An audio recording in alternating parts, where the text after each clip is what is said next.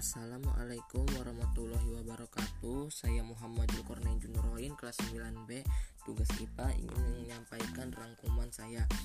Rangkuman pembelahan sel. Pembelahan sel Proses yang membagi satu sel induk menjadi dua sel anak atau lebih. Tujuan pembelahan sel pertumbuhan, nambah kepintaran, perbaikan reproduksi adalah berkembang biakan beranak lalu anaknya beranak lagi. Sel dengan tujuan reproduksi ini terjadi pada sel-sel kelamin laki-laki, sperma pada perempuan adalah sel telur.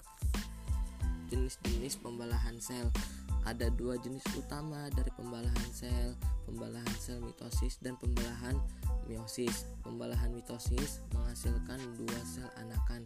Pembelahan meiosis menghasilkan empat sel anakan.